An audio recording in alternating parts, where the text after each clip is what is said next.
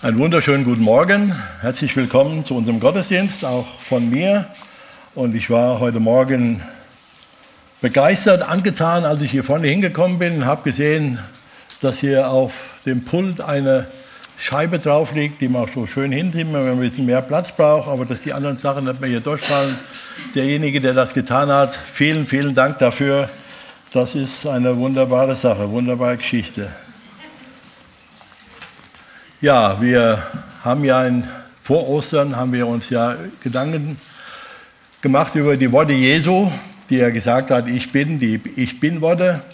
Und, äh, aber damit wollen wir jetzt nicht aufhören, wenn auch die Ich bin Worte jetzt nicht kommen, aber die Worte Jesu wollen wir weiterhören, weil Jesus einfach durch die ganze Bibel spricht. Und äh, das ist ein wunderbares Geschenk, was er gemacht hat, dass er sich in seinem Wort offenbart hat.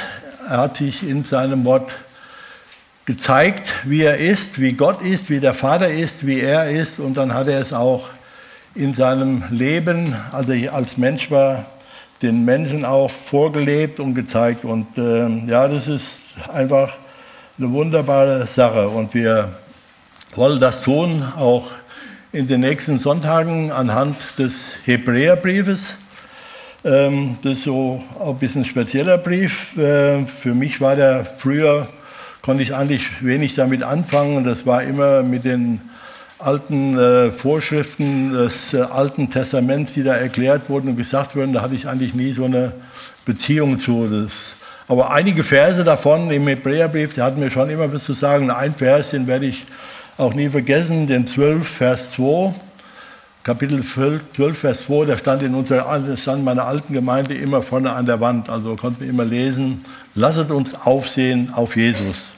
Und das wollen wir auch heute Morgen tun, auf Jesus aufsehen, ihn anschauen, wie er ist und, äh, ja, und von ihm lernen und von dem, was äh, ja, die Brüder in der damaligen Zeit vom Geist Gottes geleitet aufgeschrieben haben. Danke, Jesus Christus, dass wir von dir lernen dürfen, dass du dich uns offenbart hast, dass wir wissen dürfen, wer du bist und dass wir das erfahren durften, auch in unserem Leben, Herr. Dass wir erkennen durften, dass wir Sünder sind, dass wir Schuld haben und dass du gekommen bist, um uns diese Sünde und Schuld wegzunehmen und dass wir an dich glauben dürfen, dass du der Sohn Gottes bist, dass du gekommen bist, um zu zeigen, wie der Vater ist und du hast ihn gezeigt und wir haben erkannt und festgestellt, dass es ein wunderbar liebender, fürsorglicher Vater ist, der uns sehr, sehr lieb hat. Und dafür danke ich dir von ganzem Herzen. Und ich danke dir auch, dass du dich heute Morgen auch offenbaren willst durch deinen Heiligen Geist. Danke dir, dass du wirken willst, Herr, und ich bitte dich um dein Reden. Gelobt sei dein Name. Amen. Ja, wie ich schon gesagt, das war für mich am Anfang ein bisschen schwierig mit dem, äh, mit dem Hebräerbrief, aber dann hat sich dann doch und das muss ich wirklich sagen, Gott sei Dank das geändert, dass er mir ein lieber Brief geworden ist. Ich habe vor ein paar Wochen hatte ich den mal gelesen und dann äh, ist mir dann auch wieder so deutlich geworden, welch wunderbarer Brief das ist und ähm, wie er auch so auch die Dinge erklärt, die damals ähm, waren und äh, ja und deswegen denke ich, ist es auch gut, wenn wir uns jetzt in der nächsten Zeit mit diesem Brief beschäftigen und dann hören, was er uns zu sagen hat. Bevor ich was zu dem Text sage, will ich was zu den äußeren Umständen sagen, die damals waren und ähm, ja, auch das Geheimnis, was da drum herum ist um den Hebräerbrief, weil der Verfasser des Hebräerbriefes ist nicht bekannt. Viele Kirchenväter und auch äh, Bibelforscher und so weiter kommen zu ganz unterschiedlichen Aufgaben, äh, Auffassungen über den, der das geschrieben hat. Ist total interessant, wenn man das mal liest, äh, wie, so, äh, wie auch so oftmals die Begründung so ist. Ähm, das ist schon recht interessant. Ich will vielleicht nur mal ganz kurz einige nennen. Da gibt es welche, die nennen, die meinen, Paulus hätte den Brief geschrieben. Andere meinen wieder, Apollos hätte den Brief geschrieben. Und wieder andere kommen auf Barnabas. Dann gibt es auch welche, die haben gemeint, es wäre der Lukas gewesen. Und dann gibt es, das hatte ich so bis jetzt noch nicht gehört, das hatte ich dann aber gelesen, dass es eine Frau gewesen ist, die diesen Brief geschrieben hat, und zwar die Priscilla, die wir aus der Apostelgeschichte kennen und die dann mit, äh, zusammen mit ihrem Mann äh, diesen Brief geschrieben hätte und die Begründung wäre, warum der Autor nicht bekannt wäre. Das wäre, weil die Priscilla den geschrieben hätte und damals wäre es unmöglich gewesen, ähm, eine Frau als ähm, Autorin eines Briefes äh, zu nennen oder bekannt zu geben. Also das sind so im Einzelnen so manchmal so, so Begründungen. Also das mit der Priscilla, das habe ich auch bis jetzt noch nicht gewusst. Das habe ich also jetzt gelesen, dass jemand da auch auf diese Idee gekommen ist und dass es so sein könnte. Aber die sogenannten, jetzt mal nicht die Schriftgelehrten, die wir so aus der Bibel kennen, sondern die nachher geforscht haben, ähm, die können also auch nur Vermutungen aussprechen. Aber einer von den alten Kirchenväter, der Origenes, der hat auch geforscht und der hat dann gesagt, wer den Brief geschrieben hat, weiß in Wahrheit nur Gott. Also er ist zu dem Schluss gekommen, wir können noch so viel forschen und suchen, wer den Brief letztendlich geschrieben hat, das weiß alleine nur Gott. Und der Fritz Laubach schreibt äh, dazu, zu dem Verfasser, er ist sich dessen gewiss, dass sein Wort göttliche Autorität besitzt und von der Gemeinde angenommen wird. Das war so die Auffassung äh, über den Autor von Fritz Saubach. Und, äh, aber einstimmig sind also die Autoren, wo ich da mal nachgeguckt habe nach dem Verfasser, die sind ein, eindeutig dazu gekommen, dass es ein Brief ist, der angesiedelt ist in der Nähe der Apostel, also der Schreiber des, des Briefes muss sehr engen Kontakt zu den Aposteln damals gehabt haben. Da kommen wir nachher auch nochmal auf eine Bibelstelle, kommen wir noch dazu, wo das auch beschrieben wird aus dem Hebräerbrief. Und äh, dass er die Situation der sogenannten Hebräer, weil der Adressat ist auch nicht äh, deutlich da, äh, den kann man auch nicht so genau benennen. Wer die Hebräer waren, das wusste man auch nicht so genau. Gibt es auch unterschiedliche Auffassungen zu. Und dass er die Situation dieser Empfänger genau kannte und dass der Schreiber dieses Briefes durch den Heiligen Geist geleitet worden ist. Zu den Empfängern, da will ich jetzt nicht groß noch was zu sagen, wer das gewesen sein könnte. Da könnt ihr vielleicht zu Hause selbst mal nachgucken. Aber der Brief ist ungefähr so in den Jahr, im ersten Jahrhundert geschrieben, so 63 bis 65 äh, wird so von allen eigentlich genannt, dass der äh, da abgefasst wurde. Und was noch zu dem Hebräer zu sagen ist, sind, das waren Juden aus dem jüdischen Volk, die durch das Zeugnis und die Verkündigung der Apostel zum Glauben an Jesus Christus gekommen sind und sich zur Gemeinde gehalten haben.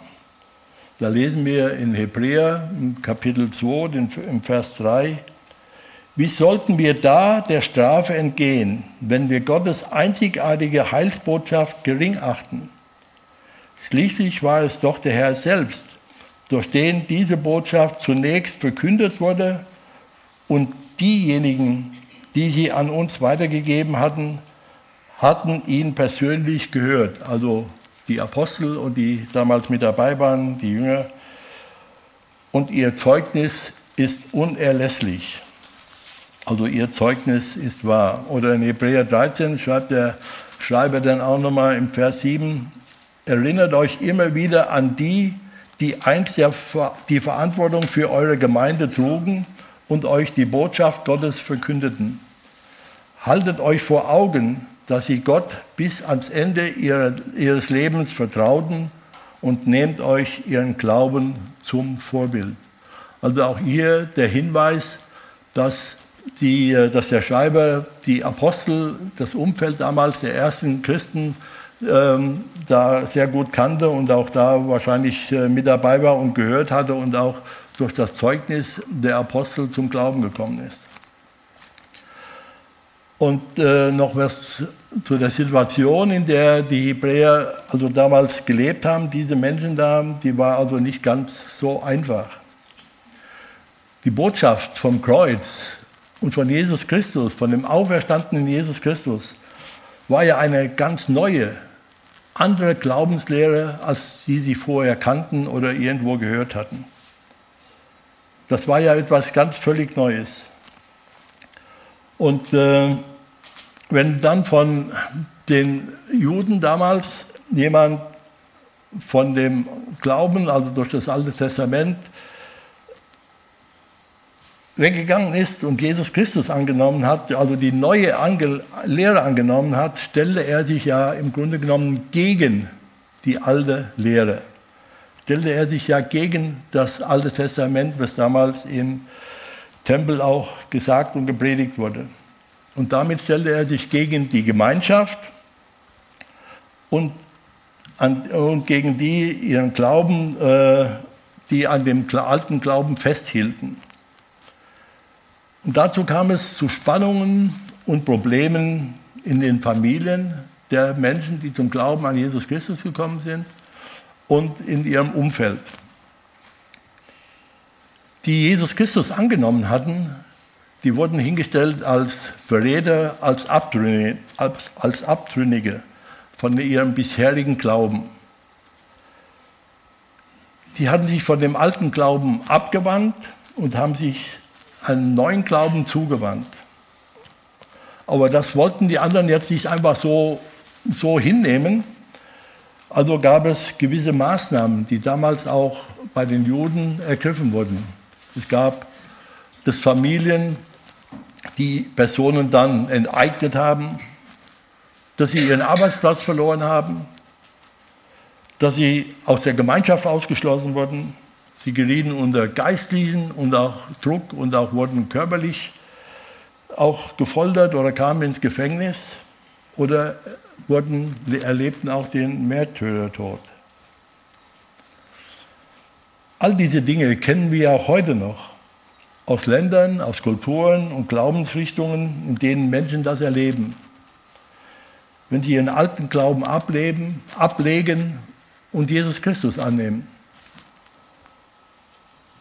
Da gibt es sehr viele, in sehr vielen Ländern, wo diese Dinge geschehen, wo dann diese Menschen verfolgt werden, wo sie ins Gefängnis geworfen werden, wo sie ja, aus der Gemeinschaft weg ausgeschlossen werden, wo sie von zu Hause vertrieben werden, wo Frauen weggeschickt werden, ohne ihre Kinder einfach aus der Familie rausgeschmissen werden, wo sogar die Familie sie tötet weil sie Jesus Christus angenommen haben aus ihrem Glauben. Das ist ja nichts Neues. Wenn man, ich weiß nicht, wer von euch die Berichte von oben dort liest, wenn man sieht, wie, äh, was da in der Welt los ist oder andere Institutionen, die in dieser Richtung arbeiten, dann ist es schon erschreckend und erschütternd. Wir kennen das ja vielleicht auch persönlich, wenn ich zum Beispiel auch bei uns ist es ja gar nicht so abwegig. Ist zwar nicht so schlimm, wie das hier jetzt beschrieben wurde von mir, aber wenn ich eine Gemeinde verlasse und gehe in eine andere Gemeinde, dann gibt es ja auch nicht alle, die dafür begeistert sind. Auch da gibt es ja, habt ihr vielleicht selbst erlebt, dass Leute euch meiden, dass die Beziehung zu äh, abnimmt und so weiter, dass da keine Beziehung mehr dann da ist, weil man einfach die Gemeinschaft verlassen hat und sich die meinen, man würde sich gegen die stellen, obwohl das gar nicht der Fall ist. Aber das Empfinden ist so. Und das war auch damals und unter diesen Umständen haben die Hebräer damals gelebt. Und dann wurde auch versucht, natürlich äh, die Leute wieder zurückzugewinnen, wie das auch heute in den anderen äh, Situationen gibt, in dem man Versprechen Versprechen macht, indem man vielleicht dann sagt, ja, wenn du wieder zurückkommst, dann werden wir die Maßnahmen wieder wegnehmen, dann äh, werden andere Versprechungen gemacht, dann werden die Glaubensgemeinschaft und alles wird, in, wird glorifiziert und wird in schönen Farben dargestellt. Und das war im Grunde genommen die Situation, in der diese Menschen gelebt haben und die mussten sich da entscheiden. Die Menschen der damaligen Zeit, die Juden, die beriefen sich ja auf das Erbe der Propheten, auf Mose, auf Aaron und so weiter und äh, nannten die schönen Feste, die schönen Feiertage, die sie feiern durften, die sie feiern konnten. Und das war bestimmt auch alles schön und war auch eine gute Gemeinschaft da, war auch alles hervorragend. Und dann kam auch die Frage, ja, das haben wir alles und das gehört alles zu uns. Und was habt ihr? Was habt ihr, die ihr dem Jesus nachfolgt, die ihr daran glaubt? Und darauf antwortete der Hebräerbrief im Grunde genommen sagt, wir haben Jesus. Wir haben Jesus. Und dann fängt er an, geht es dann, da hören wir dann den nächsten Sonntag, dann im Laufe der Zeit über den Hebräerbrief, ähm, dann fängt er an und zählt auf, wer Jesus ist, was Jesus ist, wie Jesus ist. Dann schreibt er, wenn ich sage, ja, wir haben die Engel, dann sagt der Schreiber, ja, aber wir haben Jesus und Jesus ist größer als die Engel und beschreibt dann die Größe von Jesus. Genauso geht es mit den Propheten. Ja, wir haben die Propheten. Dann schreibt er, wir haben Jesus. Jesus ist größer als die Propheten. Und so geht das weiter. Jesus ist größer als Mose. Jesus ist größer als Josua. Jesus ist größer als Aaron. Jesus ist der bessere Bund, der neuere Bund, ist besser als der alte Bund. Sein Heiligtum ist besser und seine einmalige Opfergabe ist besser als alle eure wiederkehrenden Opfergaben, die es dann im Alten, die vom Alten Testament her gegeben wurde.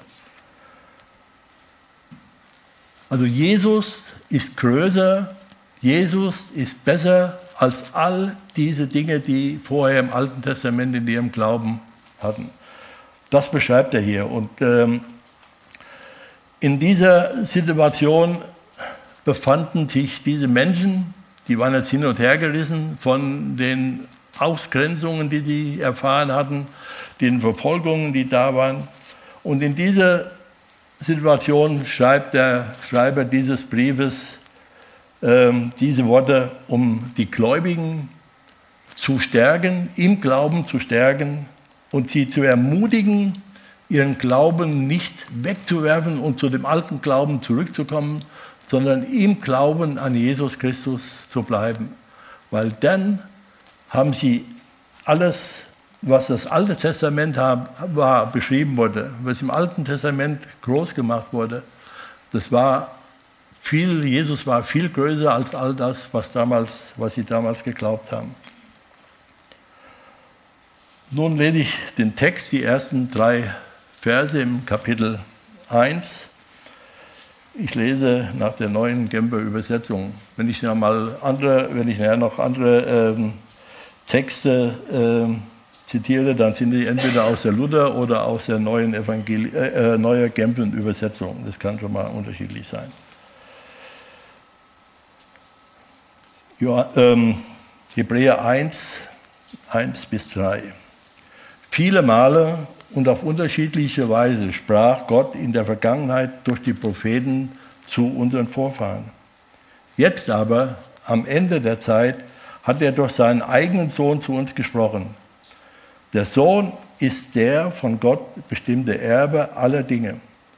Durch ihn hat Gott die ganze Welt erschaffen. Er ist das vollkommene Abbild von Gottes Herrlichkeit, der unverfälschte Ausdruck seines Wesens. Durch die Kraft seines Wortes trägt er das ganze Universum.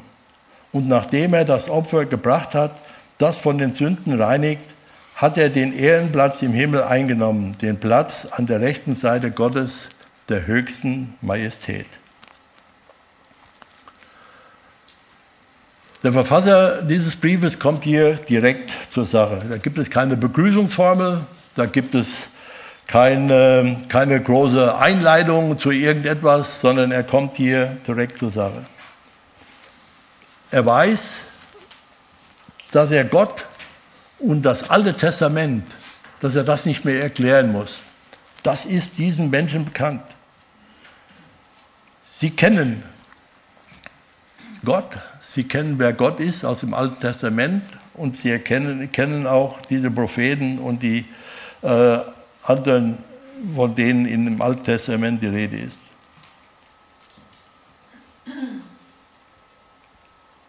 Diese Menschen hatten Jesus Christus angenommen. Sie kannten die Propheten und Jesus Christus war ihr Herr und Heiland geworden. Doch nun sind sie dann in ihrem neuen Glauben in Schwierigkeiten geraten, wie eben angeführt. Und das führte dazu, dass sie ihren neuen Glauben über Bord werfen wollten. Dass, sie, dass ein Teil von ihnen nicht mehr an dem Wort festgehalten hat, was sie angenommen haben. Dass sie Jesus nicht mehr als ihren Herrn und Heiland angesehen haben wollen, sondern wollten zu ihrem alten Glauben zurück. Und dann beginnt er hier ihnen das deutlich zu machen, dass Jesus größer und besser ist, als sie, was sie vorher geglaubt haben. Und da sagt er, Gott hat durch seine Propheten zu den Vätern Israels gesprochen.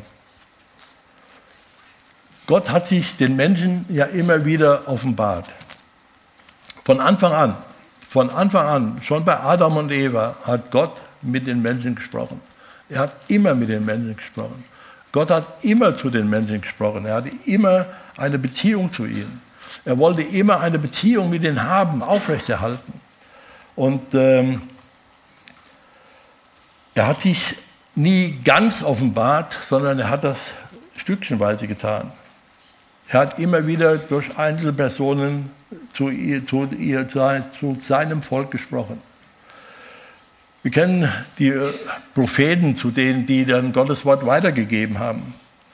Es sind Jesaja, Jeremia, Jona und viele andere Amos, die kennen wir alle, weil wir von ihnen Bücher haben.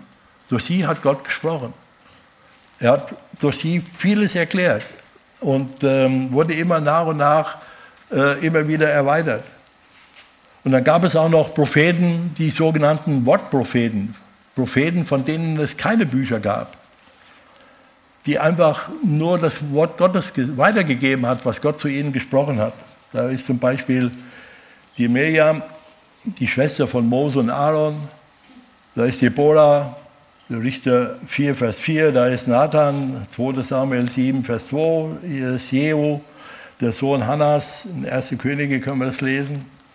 Jahisil, der Sohn Zacharias. Es gibt so viele, die will ich jetzt gar nicht alle aufführen, was äh, Wortpropheten waren, die, äh, die, die in der Bibel genannt werden mit ihrem Namen und die Gottes Wort weitergegeben hat, weil Gott zu ihnen gesprochen hat, was sie weitergeben sollten in bestimmten Situationen zu ihrem Volk. Und da gab es unter den Propheten, durch die Gott gesprochen hat, auch welche, die nicht namentlich benannt werden. Auch da gibt es einige will ich auch nicht alle aufführen, vielleicht zwei. Da war in 1. Könige 13, Vers 11, da heißt es von einem ein alter Prophet aus Bethlehem. Von dem wird gesprochen, nur ein alter Prophet aus Bethlehem, der sagt etwas, der gibt etwas weiter. Oder da wird in 1 äh, Samuel 2, Vers 27 heißt es, ein Gottesmann. Ein Gottesmann, der was weitergibt. Mehr steht da nicht, da steht sein Name nicht, sonst nichts, da heißt es nur ein Gottesmann alles Propheten, die zu dem Volk Gottes gesprochen hat. Und äh, das Alte Testament ist voll von dem Reden Gottes zu seinem Volk. Gott hat sich von Anbeginn der Welt offenbart und seinem Volk sein Tun und sein Handeln wissen lassen. Gott hat immer zu seinem Volk gesprochen und hat ihm gesagt, was er tun will. Er hat sein Tun angekündigt. Er hat nicht einfach was gemacht und hat gesagt, jetzt nehmt es einfach hin und seht zu, wie er zurande kommt. Nein, Gott hat zu seinem Volk gesprochen und hat ihnen gesagt, was er tun will. Er hat sich in dem Sinne auch offenbart. Da lesen wir in Amos 3, Vers 7, Gott der Herr tut nichts, er offenbare, er offenbarte denn seinen Ratschluss seinen Knechten, den Propheten. Also bevor, etwas Gott, bevor Gott etwas getan hat, hat er seinen Ratschluss, das, was er tun wollte, hat er den Propheten offenbart. Er hat zu seinem Volk gesprochen und hat gesagt, das und das will ich tun. Er hat das angekündigt. Es war kein Geheimniskrämer.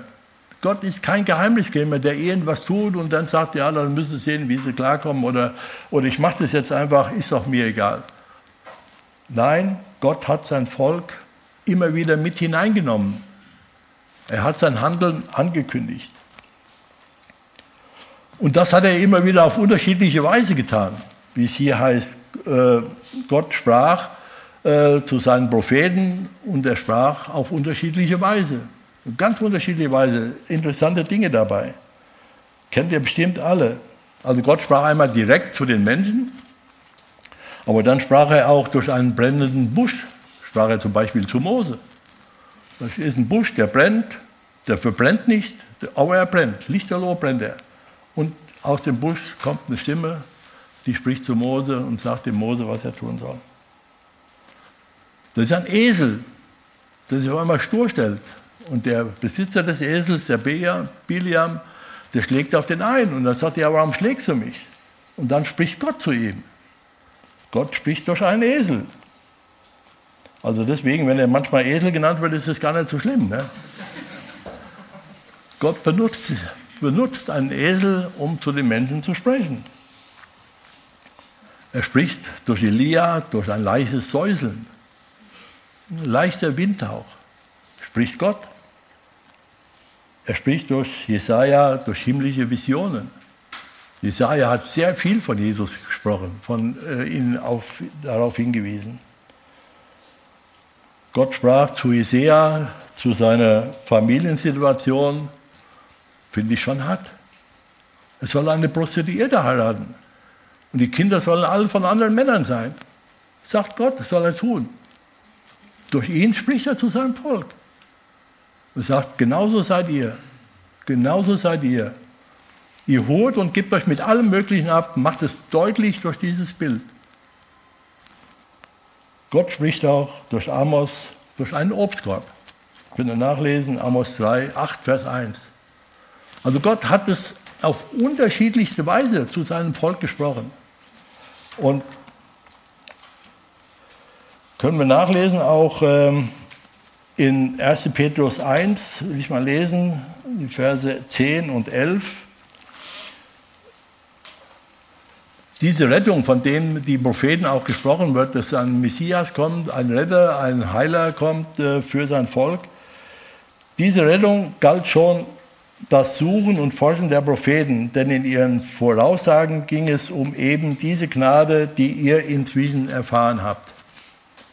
Der Geist von Christus, der durch die Propheten sprach, kündigte sowohl die Leiden an, die auf Christus warteten, als auch die darauf folgende Herrlichkeit.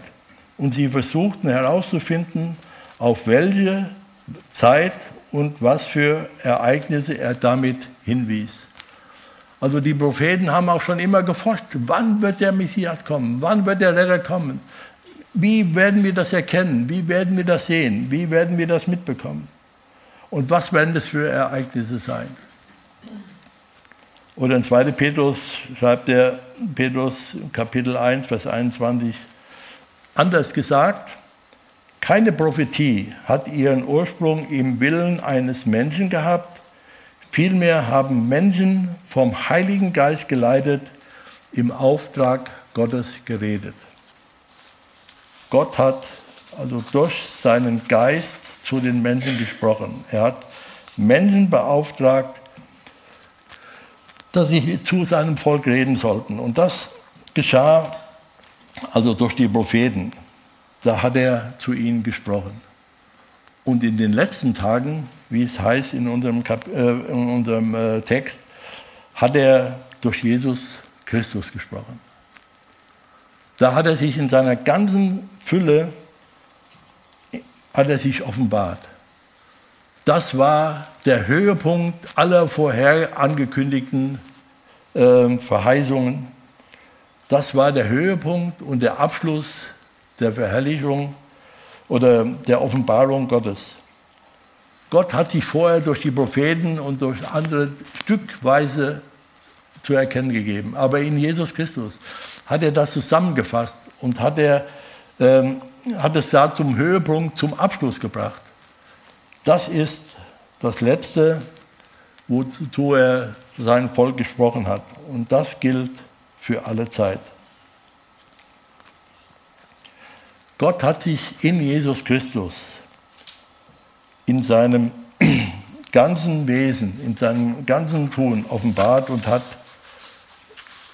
und hat sich den Menschen erkennen, äh, erkennen zu geben. In Johannes 14, Vers 9 heißt es, wer mich sieht, sagt Jesus, wer mich sieht, sieht den Vater. Oder in 2. Korinther schreibt der Paulus, Kapitel 5, Vers 19, denn Gott war in Christus. Gott war in Christus. In Jesus Christus findet dieser Heilsplan, dieser Heilsweg Gottes, den er mit seinem Volk hatte, der findet in Jesus Christus seine Erfüllung. Damit erfüllte sich die ganze Schrift, die vorher da war. Nochmal 2. Korinther, Kapitel 6, Vers 2, sagt äh, Gott, als es Zeit war, dir meine Gnade zu erweisen, habe ich dich erhört. Als der Tag der Rettung kam, habe ich dir geholfen. Seht doch, jetzt ist die Zeit der Gnade, begreift doch, heute ist der Tag der Rettung. Mit dem wir von Jesus Christus erfahren, von ihm, der der Gott so verherrlicht und so offenbart hat, das ist die Zeit der Gnade. Und diese Zeit, die schenkt er. Die schenkt er seinem Volk damals und die schenkt er uns auch heute. Und das ist eine wunderbare, eine wunderbare Sache, dass wir das erfahren dürfen, dass wir das annehmen dürfen. Und hier im, in dem Hebräerbrief, in Kapitel 3, da schreibt er, schreibt er ja unseren Text, er ist der Abglanz seiner Herrlichkeit und das Ebenbild seines Wesens und trägt alle Dinge mit seinem kräftigen Wort und hat vollbracht die Reinigung von den Sünden und hat sich gesetzt zur Rechten der Majestät in der Höhe. Und ich habe mir gedacht, wie kann ich dazu was sagen? Wie kann ich das deutlich machen? Wie, wie, äh, was soll ich dazu zu diesem wunderbaren Text, der sich ja schon selbst erklärt, was kann ich dazu noch sagen? Und da bin ich, dann bin ich zu dem, ja, dann fiel mir auf einmal ein, in Johannes 1, da wird ja Jesus auch in einer wunderbaren Weise beschrieben. Und dann habe ich gedacht, warum soll ich mir jetzt irgendwie Gedanken machen? Ich habe auch gebetet darum, dass mir die Gedanken einfielen, aber das war nichts. Und dann habe ich gedacht, dann soll es so sein. Deswegen werden wir jetzt einen Teil vom ersten Kapitel des Johannes hören, von 1, von Vers 1 bis 18. Am Anfang war das Wort, und das Wort war bei Gott, und das Wort war Gott. Der, der das Wort ist, war am Anfang bei Gott. Durch ihn ist alles entstanden, es gibt nichts, was ohne ihn entstanden ist. In ihm war das Leben, und dieses Leben war das Licht der Menschen. Das Licht leuchtet in der Finsternis, und die Finsternis hat es nicht auslöschen können. Nun trat ein Mensch auf. Er war von Gott gesandt und hieß Johannes. Er kam als Zeuge. Sein Auftrag war es, als Zeuge auf das Licht hinzuweisen, damit durch ihn alle daran glauben. Er selbst war nicht das Licht. Sein Auftrag war es, auf das Licht hinzuweisen. Der, auf den er hinwies, war das wahre Licht, das jeden Menschen erleuchtet, das Licht, das in die Welt kommen sollte. Er war in der Welt, aber die Welt, die durch ihn geschaffen war, erkannte ihn nicht. Er kam zu seinem Volk, aber sein Volk wollte nichts von ihm wissen. All denen jedoch, die ihn aufnahmen und an seinen Namen glaubten, gab er das Recht, Gottes Kinder zu werden. Sie wurden es weder aufgrund ihrer Abstammung, noch durch menschliches Wollen, noch durch den Entschluss eines Mannes, sie sind aus Gott geboren worden.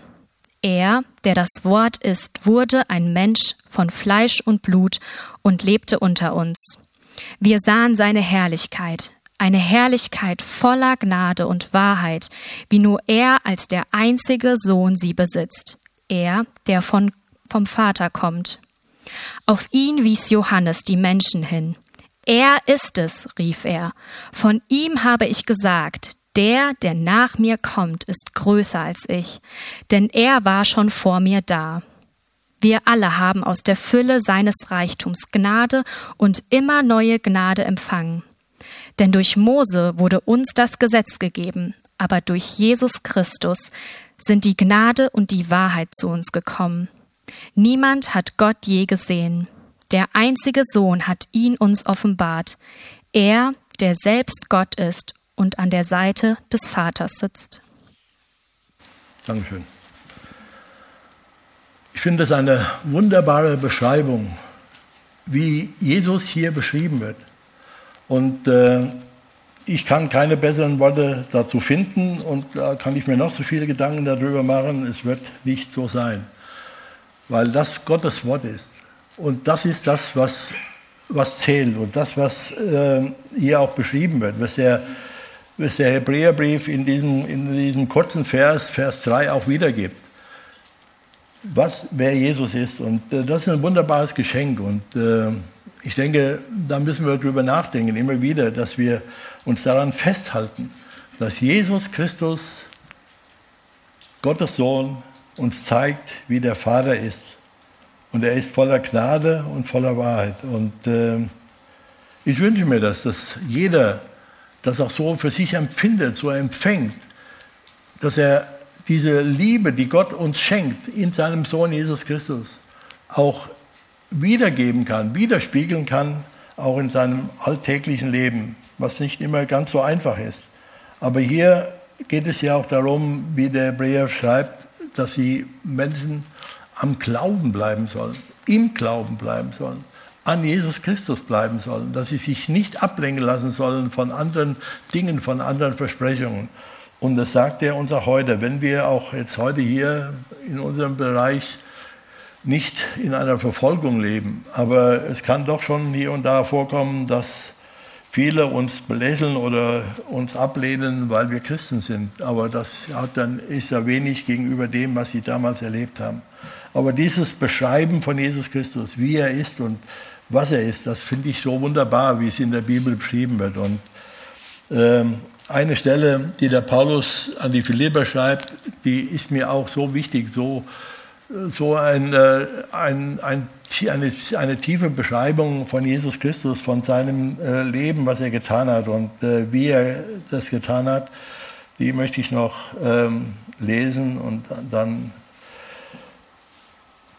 werden wir noch das Abendmahl miteinander feiern. Auch das ist ein, ein Hinweis auf die Liebe Jesu. Jesus, wir kommen ja von Ostern, ist ja noch nicht so lange her, dass wir Karfreitag zusammen waren und Gottes Wort gehört haben, gehört haben, dass Jesus für uns ans Kreuz gegangen ist, dass er meine und deine Schuld getragen hat. Und wenn du das von dir so weiter sagen kannst, ja, er hat meine Sünde und Schuld auf sich genommen, das weiß ich. Ich habe ihm meine Sünde und Schuld bekannt. Da bist du herzlich eingeladen, am Abendmahl dann nachher teilzunehmen. Wir werden das zusammen machen. Wir werden nachher noch ein Lied singen, dann wird dann wird das Brot und der Kelch ausgeteilt. Halt es bitte zusammen an, in der Hand, dass wir es dann nachher zusammen einnehmen. Ich möchte dazu auch nochmal lesen aus Philipper 2, die Verse 6 bis 11. Er, also Jesus Christus, der in göttlicher Gestalt war, hielt es nicht für einen Raub, Gott gleich zu sein, sondern entäußerte sich selbst und nahm Knechtsgestalt an war den Menschen gleich und der Erscheinung nach als Mensch erkannt. Er erniedrigte sich selbst und ward gehorsam bis zum Tod, ja zum Tod am Kreuz. Darum hat ihn auch Gott erhöht und hat ihm einen Namen gegeben, der über alle Namen ist. Dass in den Namen Jesu sich beugen sollen alle derer Knie, die im Himmel und auf Erden und unter der Erde sind. Und alle Zungen bekennen sollen, dass Jesus Christus der Herr ist, zur Ehre Gottes, des Vaters. Amen. Danke, Jesus Christus, dass du ja nicht gesagt hast, hier beim Vater im Himmel, da ist es so schön, da ist es so herrlich. Ich will hier bleiben. Was soll ich auf dieser Erde bei diesen Menschen? Sollen doch zurechtkommen, wie sie wollen. Nein, Deine Liebe hat uns dahin geführt. Deine Liebe hat dich herabgeführt zu uns. Deine Liebe ja, hat dich dahin geführt, unsere Sünde und Schuld auf sich zu nehmen und sie ans Kreuz zu nehmen. Dass wir dafür unsere Sünde und Schuld frei sind von Sünde und Schuld, weil du sie getragen hast, weil du sie getilgt hast. Und so danke ich dir, dass du für uns in den Tod gegangen bist. Aber ich danke dir auch, dass du auferstanden bist, dass du lebst und dass du neues Leben geschenkt hast. Auch uns. Und so wollen wir dich dafür loben und preisen und dir die Ehre geben, Herr Jesus. Danke dir, dass du da bist, auch heute da bist. Und danke dir für dein kostbares Wort. Wir geben dir die Ehre und beten dich an. Amen.